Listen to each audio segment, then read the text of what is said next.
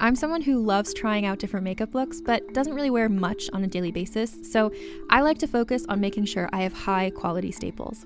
And whether you like a fresh face, full glam, or somewhere in between, you've probably seen Thrive Causemetics Viral Tubing Mascara. I've certainly seen it everywhere.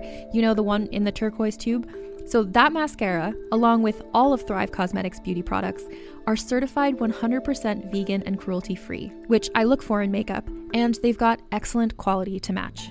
And something I didn't know from all the mascara videos I've seen is that for every product sold, Thrive Causemetics donates either that same product, another product that is needed more, or a monetary donation.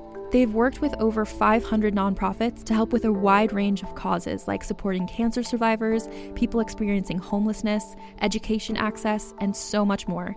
Knowing that makes me feel even better about using their products. And I do enjoy using them. Like I said, I like having high quality staples, and so my favorites are products that are multi purpose, like the Brilliant Eye Brightener. It comes in a bunch of colors, and I like using them as eyeliner, eyeshadow, and even highlighter. Thrive Causemetics is luxury beauty that gives back. Right now, you can get an exclusive 20% off your first order at thrivecausemetics.com slash thrive. That's Thrive Causemetics, C-A-U-S-E-M-E-T-I-C-S dot com slash thrive for 20% off your first order. Calling all lovers of mystery and fans of a good story. If you haven't already heard me talk about June's Journey, you're in for a treat. It's time to don your detective hat in this free hidden object mobile game that delves into the captivating journey of June Parker, a self proclaimed detective on a quest to unravel the mystery surrounding her sister's untimely death. In June's Journey, you get to play as June, deciphering clues and unveiling secret plots within thousands of beautifully illustrated scenes. And did I mention it's set in the glitzy 1920s? New chapters are added weekly, so you will never run out of new thrills to uncover, and you can also personalize and decorate your very own Orchid Island where the story takes place. How sharp are your detective skills? Find out when you download June's Journey on your Android or iOS device, or play online via Facebook Games. Your detective journey awaits. Hey, it's me, Anita. It's been a long time since I've recorded an episode of I'm Listening, and a lot has happened since then. But I just wanted to let you know I am coming to you from inside of the coat closet in my apartment. So if you hear any coats rustling or the sound of a fridge humming, uh, that's the sounds of a person working from home and with what they have available to them. So, if you didn't know it, we're in the middle of a pandemic and in the middle of a fight for justice that will hopefully lead to meaningful change. And somehow, with everything happening in our country, I had the unique and incredibly exciting opportunity to interview Peri Gilpin. Yeah, Peri Gilpin. She's in a great new short form series called Old Guy. And what you're going to hear in a minute is a conversation about that, along with plenty of Frasier talk and Peri's answers to some great questions that fellow Frasier fans submitted. And I just want to note that it was very much an out of body experience because I don't think I fully understood what was happening because I couldn't believe it was happening. And yet I felt like I knew her because, as I'm sure you can all relate to this, I've been watching her on television for such a long time that I felt like I knew her. So it was a very strange combination of feelings. Maybe you'll sense that during the interview, me understanding what's happening. I look forward to a time when I can listen to the interview and understand that I was actually talking to Peri Gilpin. As we wrapped up the podcast, I told Peri that I wanted to encourage fans of the podcast to donate to causes that would benefit the Black Lives Matter movement. This is a pivotal time in our country's history, and if I can use my little platform to encourage donations to some organizations doing really good work, I want to do that. So, Peri, who you'll soon hear if you couldn't already guess, is an incredibly warm, gracious person, and she really blew me away when she offered up something to motivate people to donate. So, here's what's going to happen if you enjoy this episode, it would mean a lot if you donated to one or both of the following organizations. The first organization is GLITS. That stands for Gays and Lesbians Living in a Transgender Society. GLITS is a grassroots organization that supports the LGBTQ community. They want to create a major housing facility for trans people, which will include emergency as well as long term shelter, mental and physical health care, legal services, job placement, and other support services as they transition from homelessness to independent living. GLITS was started by a black trans woman, and they help all sorts of people, including lots of trans people of color. If you're not familiar with the statistics, it'll take you just mm, maybe a minute of research to realize that trans people and especially trans people of color, are, as a group, facing a lot of challenges that largely stem from them just wanting to live their lives the way that feels right to them. People don't deserve to face disproportionate levels of violence and homelessness just for being who they are, right? So let's support GLITS. So the second organization uh, that I'd love for you to donate to, it's actually a bail fund, specifically a bail fund splitter that distributes money throughout the United States to more than 70 community bail funds, mutual aid funds, and racial justice organizers. These bail funds are helping to address the disproportionate impact of the cash bail system on communities of color, providing assistance to those who can't afford it. They're helping get migrants out of detention, they're posting bail for protesters, and so much more. And here's where it ties back to Frasier. If you donate $25 or more to one of these causes, you'll be entered into a raffle to win a prize that Peri has made available for this purpose. Get ready. It's a Frasier script signed by the entire cast, and not just any script, it is the two part series finale, Goodnight Seattle. You know how important those words are to me. You know how important that episode is to me. I end every episode of this podcast by saying Good Night Seattle. And it is, when I say it's signed by the whole cast, it's signed by the whole cast including the late, great John Mahoney. I'd say this is quite a prize for a Frasier fan. All you have to do is make a qualifying donation during the month of July and send proof to I'm listening donations at gmail.com by August 1st. Email me a screenshot of your donation or just forward me the confirmation email you were sent as proof. I'll make a list of all the people who donated and use a web service to randomly select the winner and announce them on August 8th on social media. So I know I've thrown a lot of information at you, but don't worry. I'll be posting all the details and the, you know, the email to send your proof of donations to everything regarding the script giveaway on Instagram, Twitter, and Facebook. So follow me at Anita Jewtina, A N I T A J E W T I N A on Instagram and Twitter, and check out the I'm Listening Facebook page for those details. I hope tying the donations to a Frasier script doesn't cheapen the value of the work being done by these organizations. I really believe they're worthy of our support at any time, and my only hope with the raffle is that it might inspire a few people who wouldn't have otherwise thought to make donations to support some good causes. And one little thing I can do with the incredibly generous help of Peri Gilpin is have our Frasier corner of the internet try to do some good. So that's my spiel. Hopefully, we can raise some money, and I know at least one of you will walk away with a really cool memento from it. Please enjoy my interview with Peri Gilpin.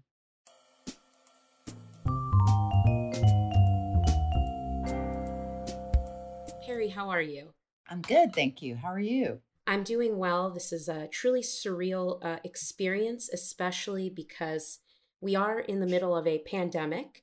Um, so, frankly, I really couldn't uh, imagine back in March that I would be A, quarantined in my apartment and talking to you.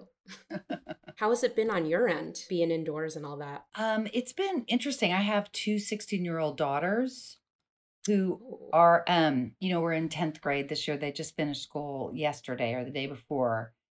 And it's oh. kind of hard to tell because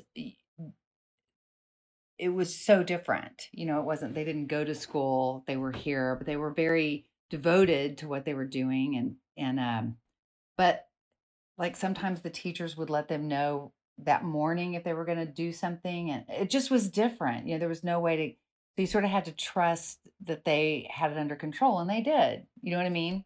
That's amazing. And and we checked in and the teachers would check in with us, but it was sort of like you could almost i felt like this our school system sort of said get out of this what you need to get out of this because none of us know how to do this there's no we're going to set our own standards here and and, mm-hmm. and and just deal and i felt like that was a really healthy way well i'm glad to hear it i've been hearing all kinds of things from um, parents with children of varying ages uh, I have a friend who is a two year old and said it's not easy. Can you believe it to have a two year old at home? And also, uh, I don't have any children, and I um, I have extreme. Uh, I'm very impressed with parents that are teaching from home.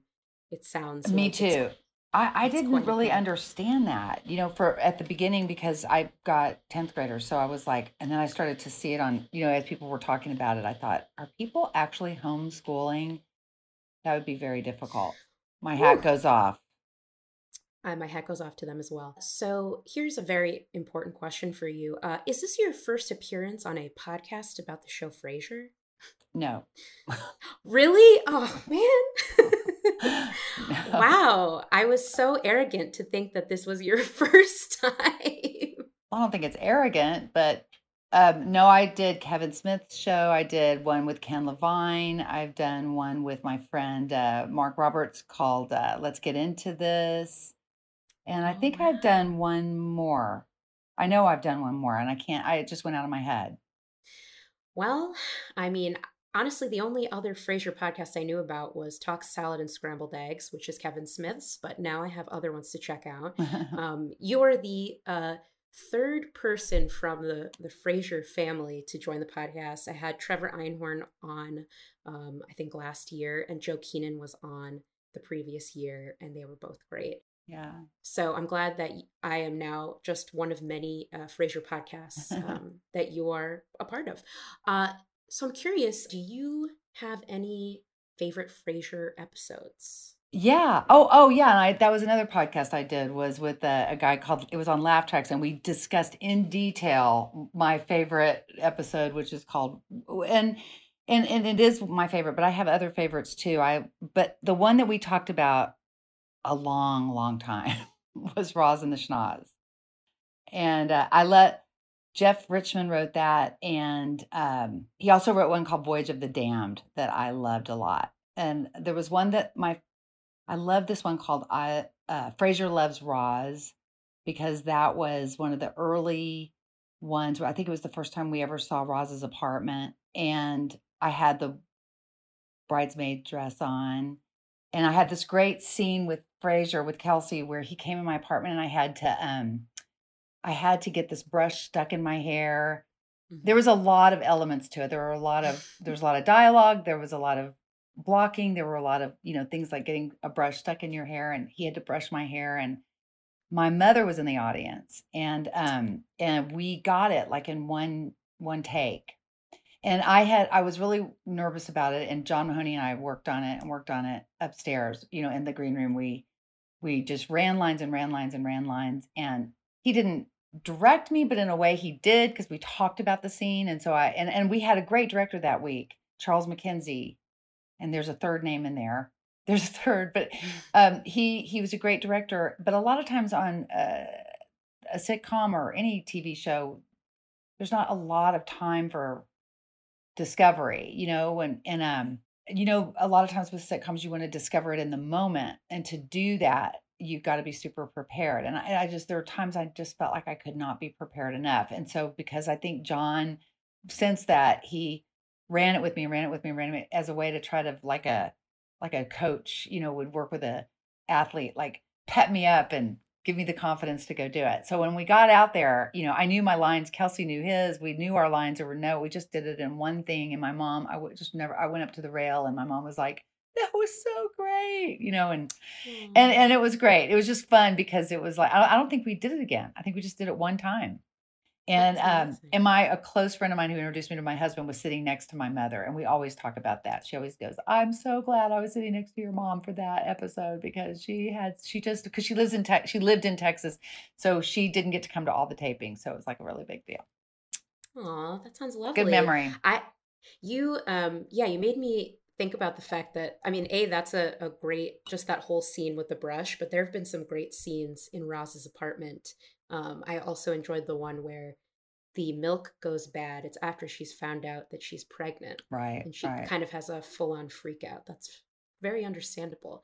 Um, Mhm. I, yeah, now I'm just going through in my mind one uh, uh, great scenes, and then in the second apartment, she uh, throws Bulldog out because she's been scaring away. He's been scaring away all of her dates. Yeah, some great moments in Roz history in Roz's apartment.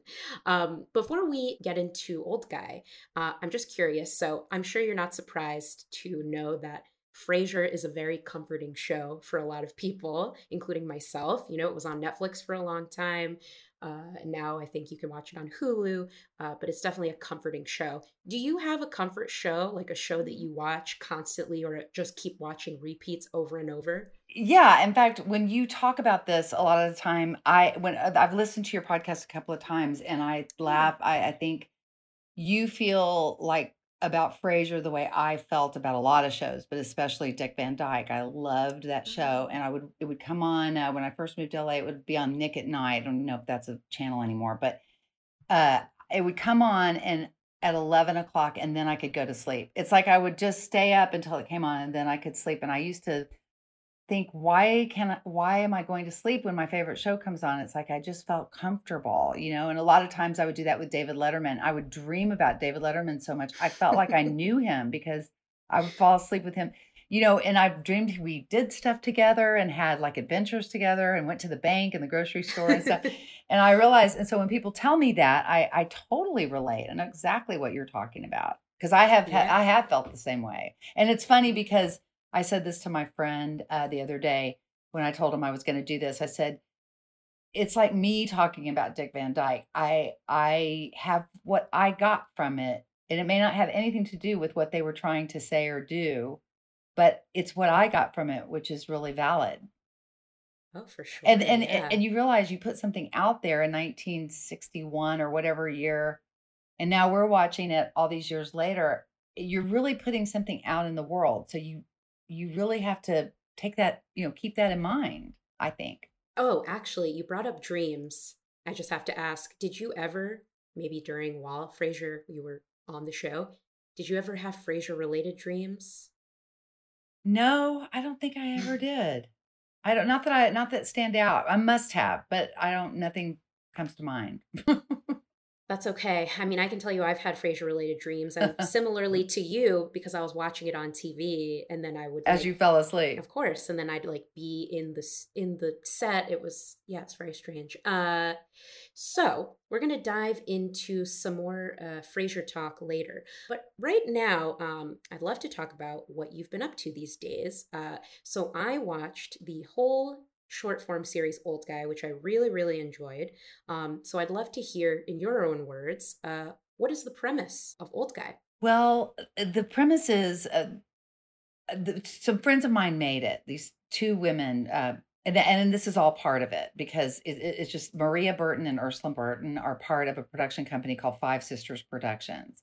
So, with their three sisters, who are all in the business in one way or the other, they make films together, and they they wrote this. And but I had known Maria and Ursula for years, and we I was in a book club with them many years ago, and I've just I met them right when I moved to LA. So they used to tell me hilarious stories about their parents. Like one, her, their dad was like the head of the psychology department, I believe, at SUNY Purchase or SUNY Buffalo. They all went to Nepal once, and they were in uh and and they were in some where you smoke. I don't know, you know, they were smoking something, and the kids were all like Maria and was the oldest, I think, and they were like, "Mom and Dad, we we're." Uh, I- we've got all of the kids are with us, so they said we're going to go to the temple, you know. And the mom and dad were like, "Okay, great, go." And they they went to leave, and then they realized they didn't have any money, so they came back, and the mom and dad were like, "Did you have fun?" You know, they're like, "We didn't go yet," you know. They're just so they're but and then they would talk about how they the, at the table people would tell stories, and they'd get so bored with each other they would just fall over one by one. Just really funny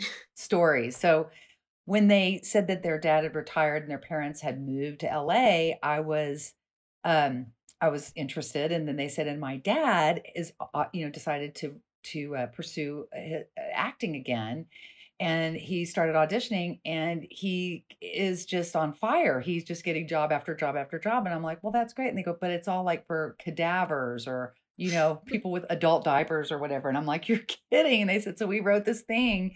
We want you to play his agent. So it just, I was in before I'd even read the script because I loved the premise and it really was based on what had really happened. And so it's about ageism in Hollywood, mm-hmm. but it's also about a lot of other things and and the and the great it's about an, an agent and actor relationship and and uh, and also Roger, their dad, that both their parents have passed away since we did this in 2013. So, but he was such a good sport. You could tell he's such a good sport in life, as well as the character that he played in this. And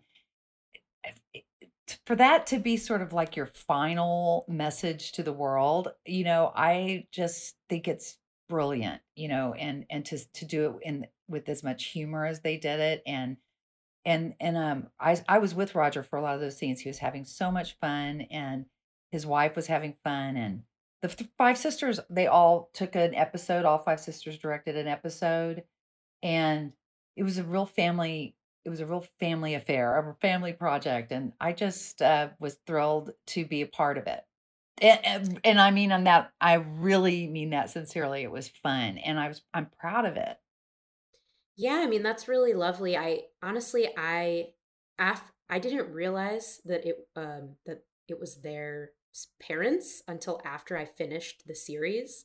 Um so that's really nice that the entire family got to work on like a creative project together.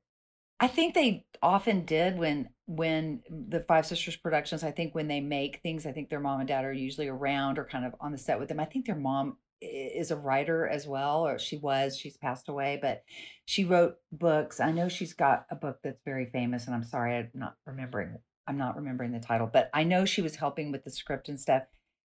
And then the dad was a psychologist or a psychiatrist. So, you know, his messages, what he was saying to people were very deliberate. You know, it wasn't just sort of like, I'm going to say these lines. I mean, he really knew what he was saying and why he was saying it. And the way he says stuff is just is just genius. I think only he could do it, you know. Yeah, he seemed I I and again now I'm thinking back to all the scenes between Harry and his wife and now realizing that's actually his wife. Yeah. Makes it very a lot sweeter. So sweet. So you play uh Harry's agent Winnie. I describe her as a uh, uh, an agent with a no nonsense attitude who's painfully honest about the roles that Harry can get as a senior actor. I'm curious, uh, without naming any names, uh, did you draw inspiration from this character from any real life experiences? Or do you feel like there are agents out there that match this description of Winnie in real life? Well, I think you, yeah. I mean, I think all agents do every day at all times with actors of all ages. And I think actors of all ages go through what Roger went through with their agent. You know, it just happens to be a, a, a moment in time between these two.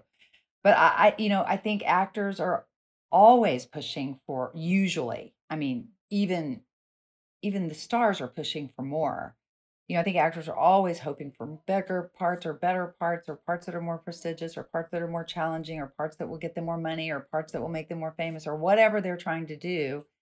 And agents are constantly trying to say, well, uh, you know, how about this instead? Or let's do this while we're looking for that. Or this is what you got. You know, this is what we have for you. And, and, it, and it's not always, it's not you know, I think actors have unrealistic ideas about what agents can do sometimes. But at the same time, I do think that there are different kinds of agents and you know you you and, and different kind you know different kind of clients. So it's great if you can it's great if you can find the right match for you for both mm-hmm. you know? But i I, uh, uh, my, I had an agent that for years that was also one of my best friends and he still is.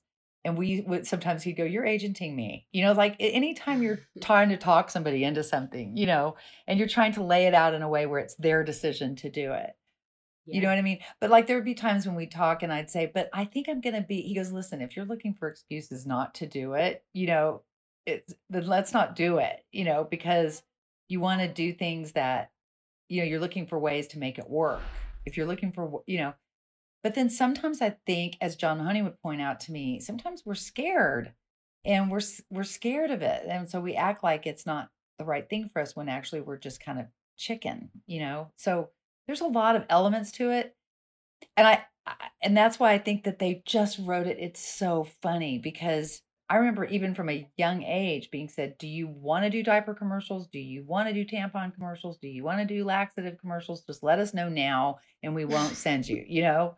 it's like, no, I don't want to do any of that. But my mother had the longest, had a very long, long, long running uh, commercial for adult diapers for Depends. Oh wow. Yeah. And the funny and, and the funny thing about it was, I guess after you, you know, when you get to a certain age and you have problems with incontinence for whatever reason, if you if someone hugs you well this was the premise of the commercial if someone hugs you you might you know pee a little you know so my mom was at a wedding you know she was like I'm supposed to be the mother of the bride and everyone's hugging and you know they're all hugging each other but now they can hug safely you know and it was we would pee our pants you know watching it because it was it was funny. She had to sort of wrestle she she finally you know i think her agents called her and said would you do this? And she was had gotten to an age where she was like yes it's fine.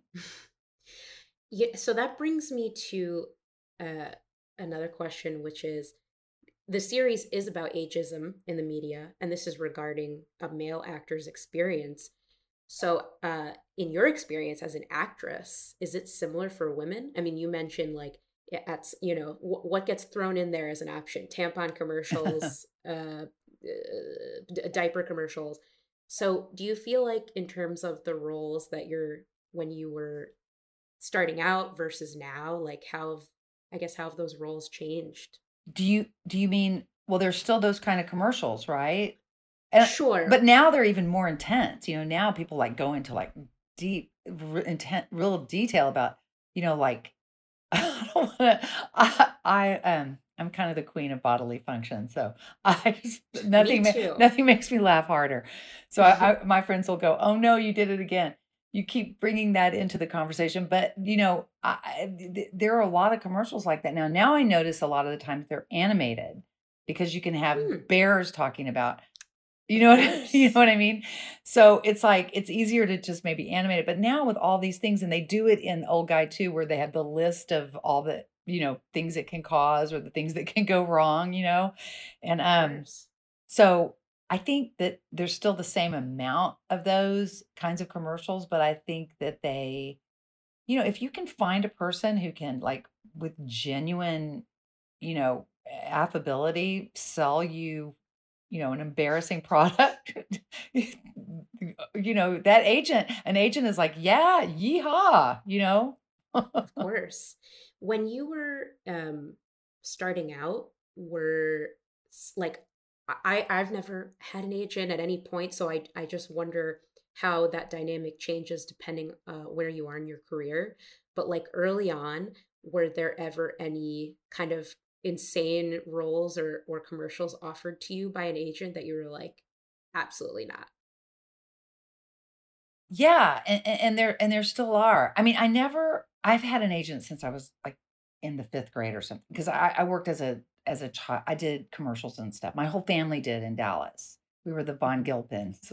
There's a, if you it oh. was a local commercial there was a gilpin in it you know a mom my mom my eh, eh, we were all doing it. I didn't do it as much as my baby brother and sister did, but um then I went, you know, and I started doing theater and I was way more interested in that and way less interested in doing commercials because I just I hated the you know, walking in and them deciding if they wanted me or not based on the way I looked or cuz it's not an audition. Mm-hmm. You just go in and they decide and it's like that's just too much of a crapshoot for me. I I'd rather mm-hmm.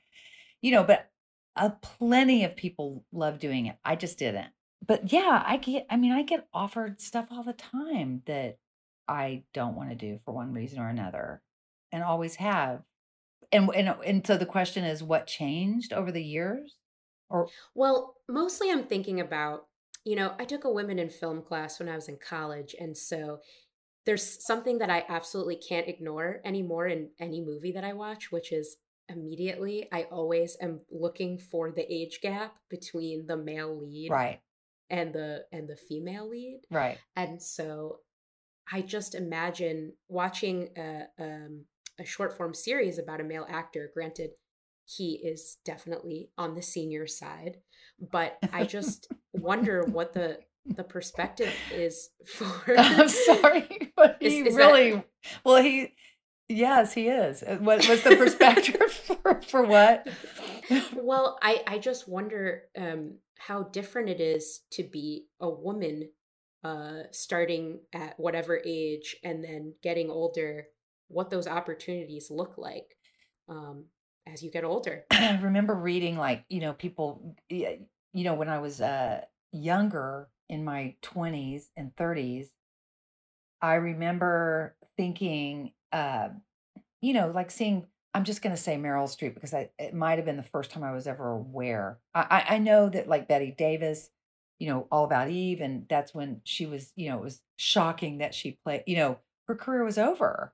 When you're young, you're in your 20s and 30s, you don't think about that. You just don't see it coming. You know, even though you can read about it and see it, you know, you just don't, you just don't know when that moment's going to be where all of a sudden you're like, oh, but I remember with Frasier, it was 11 years. So I went from in my early 30s, I think I went from like 31 to 42 in those years. So I really, you know, was another generation. I went from being maybe, I was never an ingenue, but I went from being kind of an older ingenue to being, you know, a mom.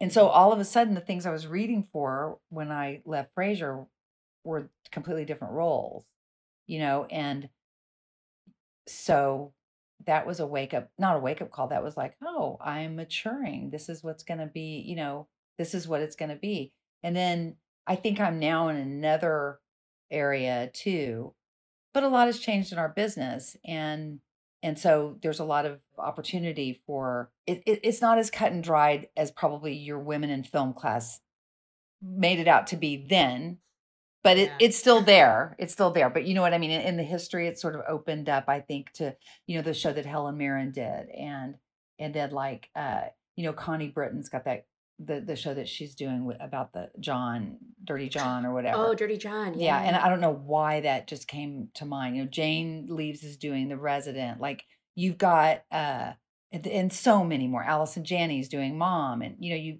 you've got so many uh, viola davis just had her show on you know i, I uh how, how to get away with murder and and then look at meredith grey on grey's anatomy i mean you've got pl- um, uh, there you've just got a lot of age more age range now in leading roles i think don't you Sure. I think so. I mean, also, you know, I think I was thinking, I'm sure it's probably different TV versus film too, maybe a little bit. I'm sure it, there's also lots of roles um, and and every the genre genres and and what roles are available are changing in film as well. But uh, yeah, you're definitely right about television for sure. I've definitely seen. Actually, I just thought of another show, not with Connie Britton, but there was one with Kathryn Hahn. There was I Love Dick, and then then she was in another show called Mrs. Fletcher. So yes. oh right right so that does bring me to the character of of Roz Doyle, who I feel like was very ahead of her time. I'm sure you're you've heard that phrase a number of times, um, but you know she's a, uh single woman often in the show, enjoys her love life, enjoys her sex life. She ends up raising uh, her daughter on her own. She work she worked full time. She doesn't take crap from anyone. She had all the best one liners and zingers aimed at Niles, Bulldog, Frasier, Simon. Um, so I'm curious uh, back when Frasier was on the air, do you remember what reactions to her character were in the media back then? Yeah, definitely. I I um I always got great feedback from people out in the world. Like, you know, I'd be pulling out of a building, you know, parking lot and someone went on the sidewalk would go, Roz, you know, everyone people relate. and I remember being in New York City and people just were so happy to stop and talk the way, you know, they the way people just naturally do in New York and they love the character. I think the most confusing thing to me was I was on The View and I was they I was going to be pregnant that season and they had decided to do that and uh which I was very happy about. I didn't know how much it would change the character, but I was curious to go through it and find out as if I would in some ways it was almost like going through and finding out what happens to a woman in that process everything but physically i did not have a baby you know but But um, I was on, and Barbara Walters asked me something, and now when I look back, I realize what a great opportunity it was that I completely missed because I did not know how to handle it. But she was sort of like, "How do you feel about being a role model?" Mm. You know, for people, and and and and uh, you know, being a single mom, and you know, pregnancy on your own, whatever that term is. And I go, I just sort of backed out of it a little bit. Like I didn't write it, you know, like that kind of thing. I, I, I don't think I, I don't think because honestly, it felt so strange because Roz is a fictitious character, but at the same time, it was like you know, people, women get pregnant all the time, and they don't get mm-hmm. pregnant by themselves. You know, and yeah. I even dated a guy at the time that was saying, "Don't you think women entrap men?" You know, and I'm like. No, I go, I don't know any woman that's ever gotten pregnant by herself. So you you're saying that that you're saying a woman wants a guy to get her pregnant so that the guy has to pay her child support for the rest of her life to to take care of this kid that he has nothing to do with, but she but you're worried that you're being entrapped to support another human being that you helped create, but uh, it's the woman's fault. You know, it was just Mhm. such a backwards conversation. This was a smart man that I had this conversation with. He doesn't feel that way anymore, but it, it was just of the time. We really were, and, and it wasn't that long ago, but it was really crazy. So Mhm. it really was important to me after that conversation that, you know, what Roz chose to do and how she chose to do it. And it made a ton of sense to me. And it's exactly what I would have done in that situation. But Mhm. I just didn't know how to talk about it as a, it, I wasn't, it really wasn't happening to me. You know what I mean? I think it Mhm. was a way to to uh, make the story interesting and to let Roz grow and to uh, you know throw another challenge into the mix and to you know like it just uh, a the next thing that happens in her life and the next thing that happens on the show. I don't think a ton of thought was put into how I was going to handle it on a talk show. you know, and I didn't know what to say. No, no, I was going to say, you know, I think there's a lot of uh, shows and characters that I don't think people got understood yet, maybe including like you while you're on the show. Uh, like, I don't know, for some reason, I just thought of the show Freaks and Geeks, which was like a show that got canceled after one season, but it's like a cult, has Yeah. a cult following now. So sometimes I don't think you could really know until after the fact, especially as you were that character, like you were in it. Definitely. I mean, I was watching, I just told the story the other day. I was in New Jersey doing a play and I was doing Midsummer Night's Dream and I was in my hotel room because we were just performing at night. You know, we were through rehearsal. So I was just sitting in my hotel watching Baby Boom, that. Diane Keaton movie. And it, it's about a woman in her 30s and she's on the fast corporate fast track and she's married and they both got their computers in bed and they just work all the time, work all the time, getting ahead. And then all of a sudden somebody dies and leaves them a baby. And the first thing the guy does is leave. So she's got this baby, but she's trying to like be her big corporate person and then take care of this baby. And finally, she moves to the country and she figures out how to do it because she has this baby. And so I was just sitting there thinking, God, what somebody, you know, I'm 35 years old. What if somebody like left me a baby? What would I do? This is would be hard.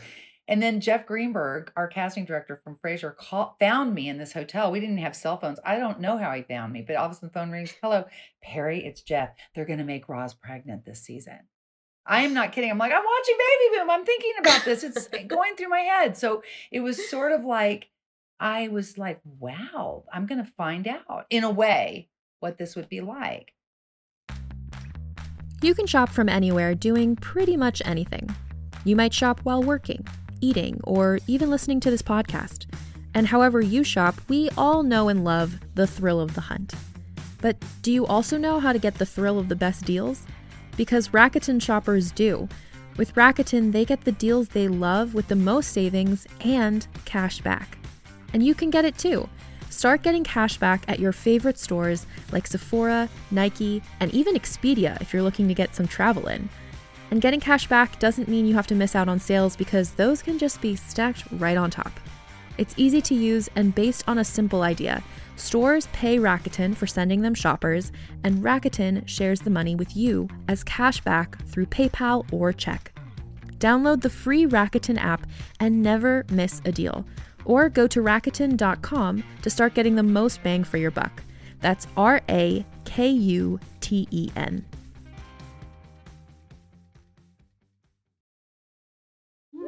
Hi, I'm Alexis Ohanian. You may know me as one of the co founders of Reddit, but more recently, a large part of my identity is being a father to my wonderful daughters. In my podcast, Business Dad, I hope to open the conversation about working parents a bit. You'll get to hear from a wide range of business dads, from Rainn Wilson and Guy Raz to Todd Carmichael and Shane Battier, to find out how they balance being a dad with a successful career. Business Dad is available now, so be sure to listen and subscribe wherever you get your podcasts. So, like you said, I don't think we really knew. And and I love the way she handled it. I love who the father was, and I I and she was freaked out. And I think I think with Roz, I think the women that wrote on the show, you know, created this character uh, that they really wanted to see. I had a friend that I based Roz on, and so it made sense because they basically wrote my friend, and so I knew I I, I played my friend.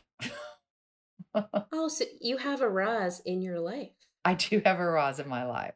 There's a lot of Rozes. There's a lot of Rozes. there really are, especially of that, especially of, of of my age, and maybe a little bit older. Uh, I constantly, uh, you know, I host this podcast about my favorite show, Frasier.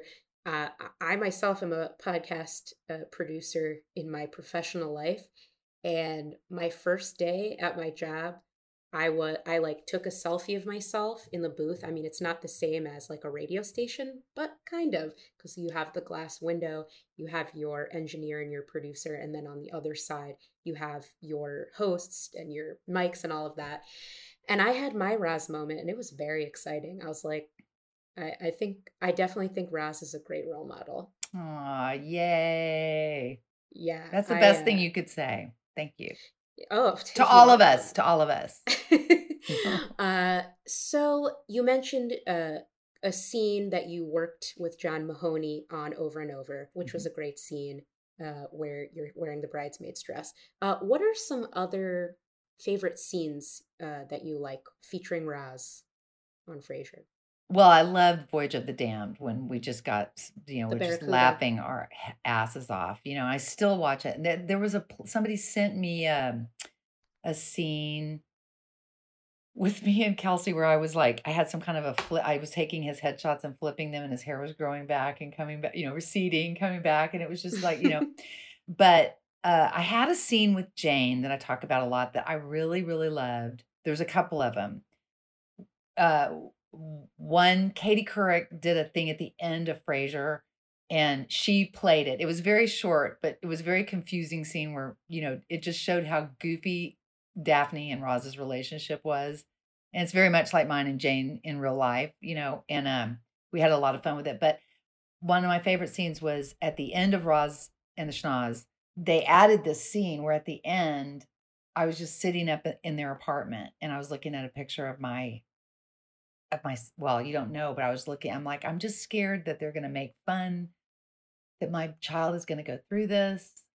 You know, I'm about to I don't know why I'm about to start crying, but Aw, you know, it's like I just want my kid to not have to be made fun of, you know, and yeah. what's wrong with me? And um well, you do you do have kids. so- yeah. I mean, I genuinely felt that, you know, but then Yeah. Jane, who had a kid already, said this great thing. Daphne said, Your kid is going to get made fun of. Your job is to prepare them for that and make it okay. And it's just like, it's exactly what Jane would say in real life. And it's so true. We can't, it's so true. Like you, you just have to be strong enough to, to take it, not, not run away from criticism or people making fun of you. So, but what was really funny about it was she was looking at a picture and they kept adding in stuff that like stuff we all had, like, you know, like there somebody we knew had a third nipple and someone we knew had a lazy eye and someone we knew had really big ears they were always trying to cover. And those were all the things that were wrong with this person in this picture. And then it turned out to be a picture of myself that I was looking at. So we could barely get through it because they kept, every time we would do the scene, they would have added one more like horrible deformity that someone there had that we knew, you know, and it just got funnier and funnier, but it was actually really sweet. That yeah, no, I remember that scene. That was a great scene. I loved the scene with me and Kelsey when I had baby. I've always loved that scene. And then, mm-hmm. but all the writers were laughing so hard because they were standing around watching it, you know, and I, they wanted me to be asleep like this. Okay, this is sad, but it's a story. They wanted me to be asleep like with my mouth open, the way people really sleep. But I didn't want to be that way. I didn't want to. And I really fought it. And I had a good reason. I'm not going to say what the reason was, but I, I I really fought it, you know.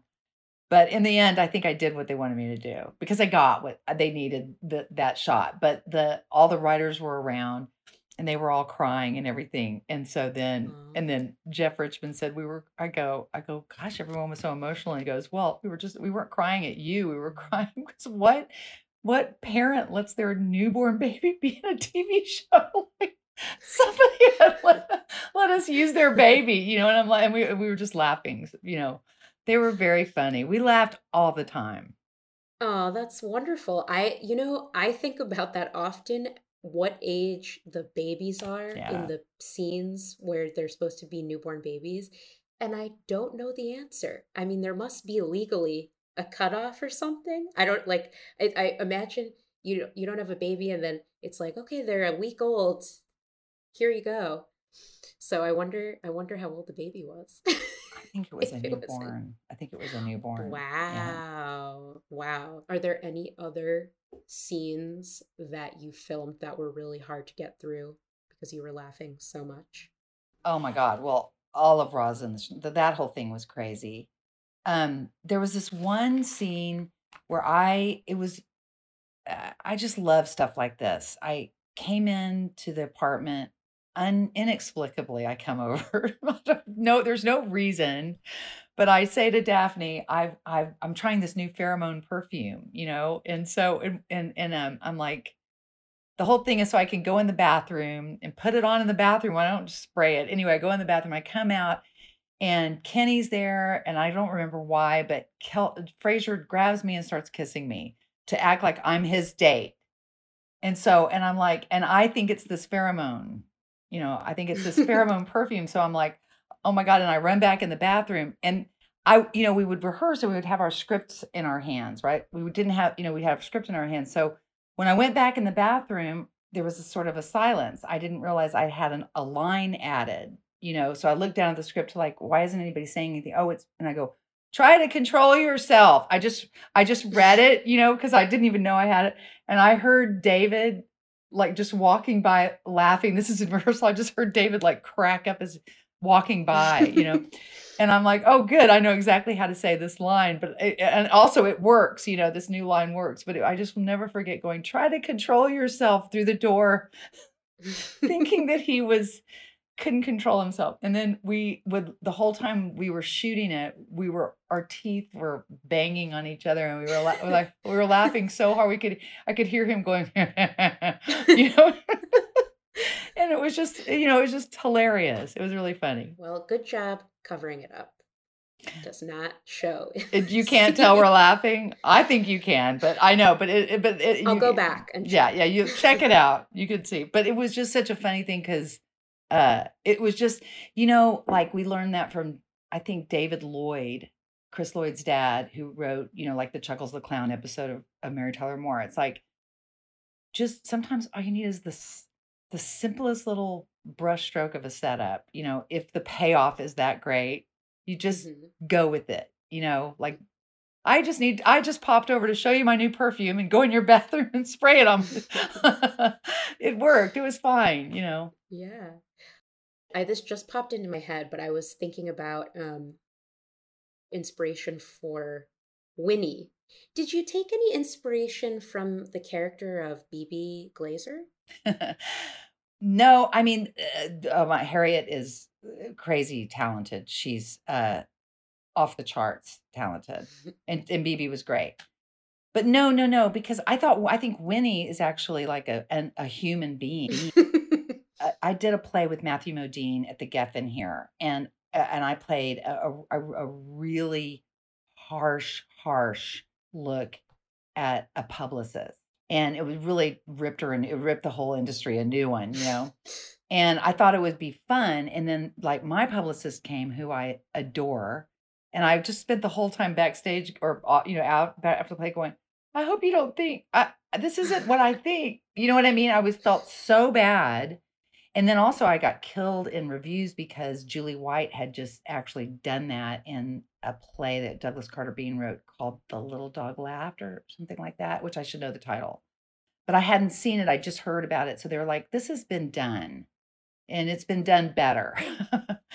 so I really got, you know, I, I really learned a lesson. So Winnie wasn't I, I what I loved about Winnie was I felt like Winnie was the most naturalistic, most real life. This is exactly what it's like to be an agent and with a slight exaggeration that was funny, but not too much. And my manager at the time loved it. And and oh, sh- Oh, she that's thought it was hilarious. And I'm like, "Really? You're not offended? You don't think?" She goes, "No, I think this is this is they captured the life of of us, you know. So that's so so you know, Bebe though is like a she's an alien. Yeah. Ooh, I always think Bebe of, the agent, not Bebe Neuwirth. That's always oh, of gets course. Yes, I can understand. it can get confusing, but yes, I was referring to the character Bebe Glazer. I always first thing I always think of uh, is the monologue she does when she's trying to quit smoking. Oh my god.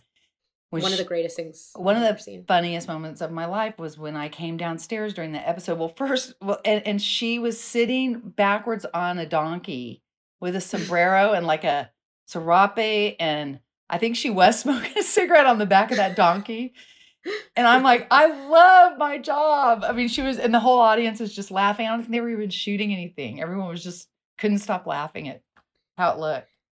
Yeah, she was she was great. Um, you mentioned I- I'm bringing up John Mahoney again because you know I'm such a big fan. Yeah. It sounds like you really worked with him a lot behind the scenes. Um, so my question is, was he as lovely as he seemed? Yes, because it sounds like he was pretty great. He was great. He's he was a great guy, just a great guy. He called it like he saw it, and he could be brutally honest, but you valued it because you valued his values. You know, like you and you and you knew where it was coming from. Like he um he got a he was a depression era ch- baby. You know, so he grew up. He grew up actually in Manchester in England. He was English Mhm.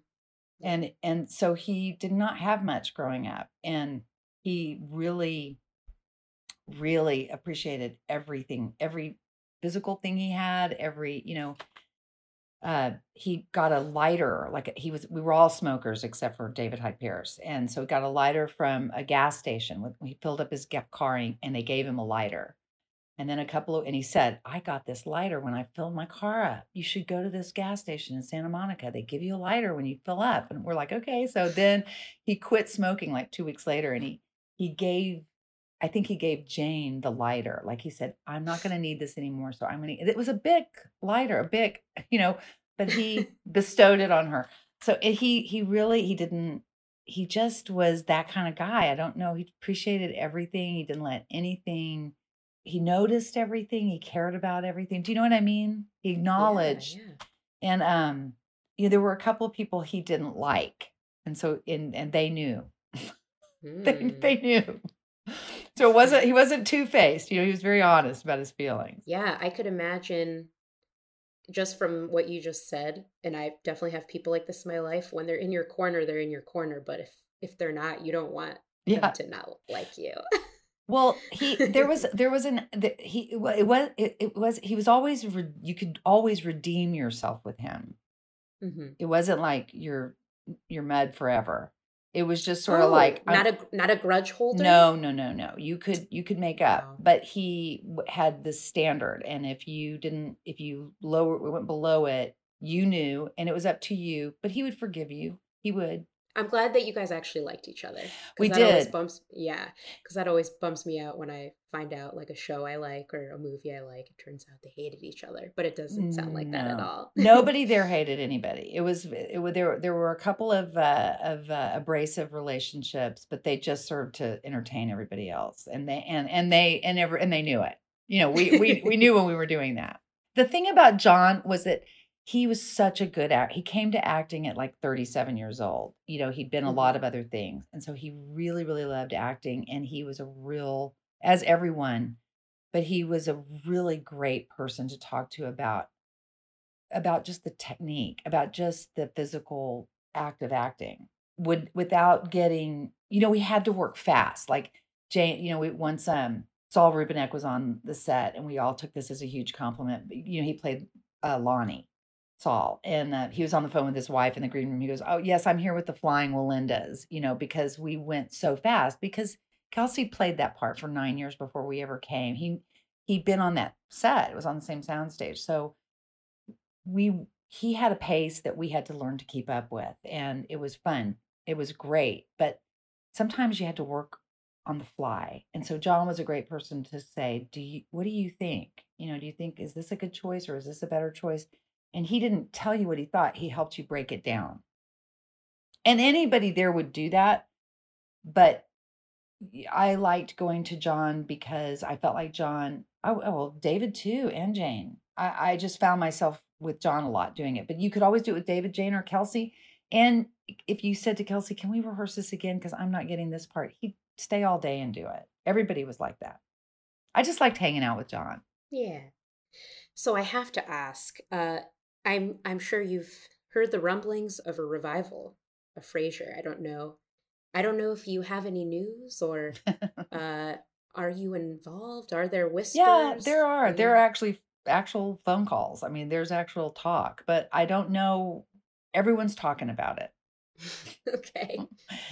And I think everyone knows why there's uh the only hesitation or not hesitation, the only hurdle is the best best, you know, i- is a script. It's like making sure that it's as good as they always were. And and that's doable. That's possible. Well, I have my fingers crossed. I hope uh, something comes out of it. Me too. I won't. I, I I never say the name of the Frasier groups I'm in online, but one particular one. When I said I was conducting this interview, there were uh, a lot of questions from fans desperate to know about the reboot. So I'm sure they'll be excited to hear that there are phone calls taking place. Uh, and that brings me to uh, fan questions, which I've, we're definitely not going to get through all of them, but I'd love to. Uh, there are some questions that I asked online of uh, fans of the show, knowing I was going to be interviewing you today, if they had any questions for you. So this one is from Sally Dahlman McCart- McCartney. Uh, and she asks, "Would you have liked Frasier and Roz to end up together?" That was a that that was off that was asked uh, a few times uh during the course of the show and and I'm sure it was asked of Kelsey too. It was like it you know how it is in real life when things don't make any sense one time and then they do make sense another time and they don't make sense again but now they do. It's like that. It was like that. But I don't think either one of us wanted you, you know, it's so great to have a great friend like that. You know, and they they really are different people. I mean, can you imagine how's that going to work? I just I could have- never see it working. And I, I think, Yeah. and I know Kelsey felt the same way. I just could never see it really, really working.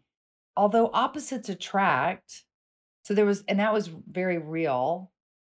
Uh, and I think that there was an attraction and they had a, a lot they, but I think that, um, it just depended on how the wind blew. You know, it could be, it could have been great or, but I kind of love that we didn't do that because, because I think it was more realistic that we didn't and different, just different.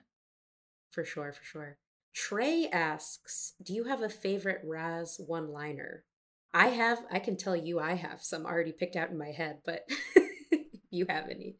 I had a million. I had a million. What's yours? Maybe it'll remind me. So mine are actually f- two from the same episode, which uh, I believe is from Three Valentines, uh, when Frasier can't tell if he's on a date with Cassandra, so he keeps calling Roz for advice. I love that one. and he's like okay what's what's happening uh uh d- you know does she like me we're in we're in her hotel and and Roz says she ditched her dress she's hitting the sauce what do you need runway lights on the mattress Yeah. I thought I was I was a, a fan of that line I love that line. and also it means or I, I honestly I don't That's even so remember what he said, but but Roz said it means even a blind pig can find an acorn once in a while, asking about reading signals and stuff. Uh, yeah. So I a, a lot of my favorite Roz lines were often like insults related to Bulldog or Simon. like one at one at one point Simon hits on uh, uh, many times hits on Roz, and he's like I think refers to Roz as his future wife, and Roz is like, "Your future wife is laying face down in a puddle of drool somewhere." I was like, "That's Yeah. such a good burn." Yeah, such a good one. I love that there was just this one with um when we kind of end or outed, we couldn't figure out what it was, uh Gil Chesterton, and he started talking about his wife, Deb. And I and we that's another one we could barely get through. We were just hysterical, but we're like I, I just remember I went we thought I go we thought Deb was your cat. I just remember the I just remembered the line written in the script and how much I loved saying that line. And we were just all blurry because we were laughing so hard. We, I mean, there's a great picture of of us all, and we're just blurry except for Edward going, "Deb is my wife." You know, that just cracked me up. Um, I love the. I, I I can't remember any at the. Nothing's coming to mind except for um, try to control yourself which I just thought was so funny. And I just did this episode of that was really fun called Family Reunion. Uh, There's a show called Family Reunion on Netflix Family, and they shoot on Soundstage 25 at Paramount. Mhm. And it's a great show. And I got to do it, you know, but I was standing right where I said that, you know, doing this whole other show. And I just, uh, it was so full of ghosts. And I'm like, oh, what I wouldn't give. I wish just David would just walk by this show, you know, just laughing as he's walking by, you know, what I wouldn't give to hear that again, you know. Aw. I really liked the um I there there you did like a Zoom reunion. That one, uh, Stars in the House for Broadway. Yeah. Yeah, for um, it's for the Actors Fund, and he's Seth Rudetsky and his Mark Wesley are still doing that, and like twice a day. I don't know how they're doing it, but it's amazing. They've raised so much money. That's amazing. Yeah, no, that was Mhm. that was so much fun. Uh, okay, another question. Faraz from Dubai asks, "Do you have any memorabilia from the show? And if so, what's your like what's your favorite memorabilia, clothing, an item from set, etc.?" I do. Where is it? Wait a minute. I have. I think it's it's right here somewhere. Oh, it's right there. Um. Oh, at KACL? Yeah, that was on the the uh, console, and somebody gave me that. So I have that, and I have my. They're downstairs. I have my headphones, and uh, I. That's all I took. I just took my headphones from my uh, booth. I'm curious, do you feel like anyone on set uh took as much as they could from the set? Um, I think everyone grabbed a couple things. I took a lot of things. Uh, it's so funny because I have uh, this whole bat. Our line, our producer Maggie kept framing stills from the show, and we and we you know we put them up in the hallway. And then after eleven years, there just wasn't one square inch where it wasn't full of you know just like a. It wasn't an eight by ten. It was like a three by nine, but framed. There were stills everywhere. And most people just took a couple, but I took a bunch. I don't know why. I love, I love, I love pictures, you know, but Yeah. so, but I have them in a box because I don't know exactly, you know, what to do with them. But one day I'm gonna, um, like fill a bathroom full of them. I'm just kidding. I don't know, but I do have a lot of those. But that that's what I have. I have headphones, my Seattle lighter, and then I have all those pictures. I mean, I would recommend some like in my apartment, I have a wall with just pictures of people that I love, just like family, friends, and you know, there's no rules. The only rule is you can it has to be like no frame, just like a you know, a picture, just like a regular like taken on a what are they called? Sti- uh, Camera? I, I was thinking disposable cameras. I have some. I think I've got some upstairs. disposable camera. What's a camera? I What is camera? don't, I don't remember. It's been so long since I've used uh, not my phone to take a picture. Me Um, too. we just found a bunch of them. They were they're like artifacts. We just found a bunch of them in a, a box in the closet. That's my only problem is we've just moved a lot in the last few years. So we there's just one day when we get where we're going to be forever, right? When is that going to be? But um but I but my I do my daughter has a wall like that. I know exactly what you're talking about. I love that. I have a wall and but that I'm looking at like that. I love the picture wall. I just feel Um, like if it's all Frasier stuff, I feel like, gosh, you know, it's don't live in the past. Do you know what I mean? But I, it must be. I, it's probably different for you because, like, that's actually part of your life. Yeah. Because I can tell you, there are some people out there that probably have that in their home that had nothing to do with the show. That's funny. That is funny. That's great. Though. I had. I actually had a TV writer on named Meredith Dawson, um, who's wonderful, and she sh- uh, was sharing her collection of Frasier merch with me, and it was fantastic. She's got shirts, she's got a poster. Um, for for me, I've got my Cafe Nervosa mug, which my best friend got for me for my birthday, and I've got a shirt that just says Frasier on it. So um, that's all I have for my collection. But we'll see uh, what gifts I can get my friends to give me over the course of my life. uh, but on so that sweet. That's so sweet. yeah. Oh, look what I have. I have this. I forgot. What? Okay, wait, wait. I do have this. Oh my gosh, is that a Mouse uh, pad. mouse pad? Mhm. Ugh, I am very jealous. You, are you really? Oh, absolutely. There's a whole again. There's a group, a large group online that if you were like, I'm selling this, they would put up money for sure. we could raise money for. Hmm. hey, I'm telling you, you definitely could probably sell uh Frasier memorabilia and make a pretty penny for charity. Um but uh yeah, I think uh, our uh, a time has drawn to a close. Um I I want to thank you. It's been it's been a whole hour. Can you believe that? No, I can't. I can't. It was Oh, well, really I'm- fun. I'm so glad to hear that. That's my favorite thing when people aren't checking their phone to see how long it's been. Mm. Um, but yeah, thank you so much for joining me. Uh, in the meantime, uh, where can people find uh, Old Guy? It's on YouTube. Yes, it is. right. I wanted. I just wanted to make sure it's on YouTube. yeah. Yeah. Yes. Let Oh, the people know. Yes, Yeah. please watch Old Guy because it'll you, you can watch the whole thing in I think less than half an hour and it's such a funny. It's so well made and so funny. Yeah, it's fun. It's light. You know, I'm really trying to watch, honestly, pretty light things these days. Yeah. Like nothing too heavy for me just yet. Um, but yeah, it's really fun to watch, and I um, recommend that everyone here uh, watch it. Well, thank you so much, Peri, for joining us. And until next time, good night, Seattle.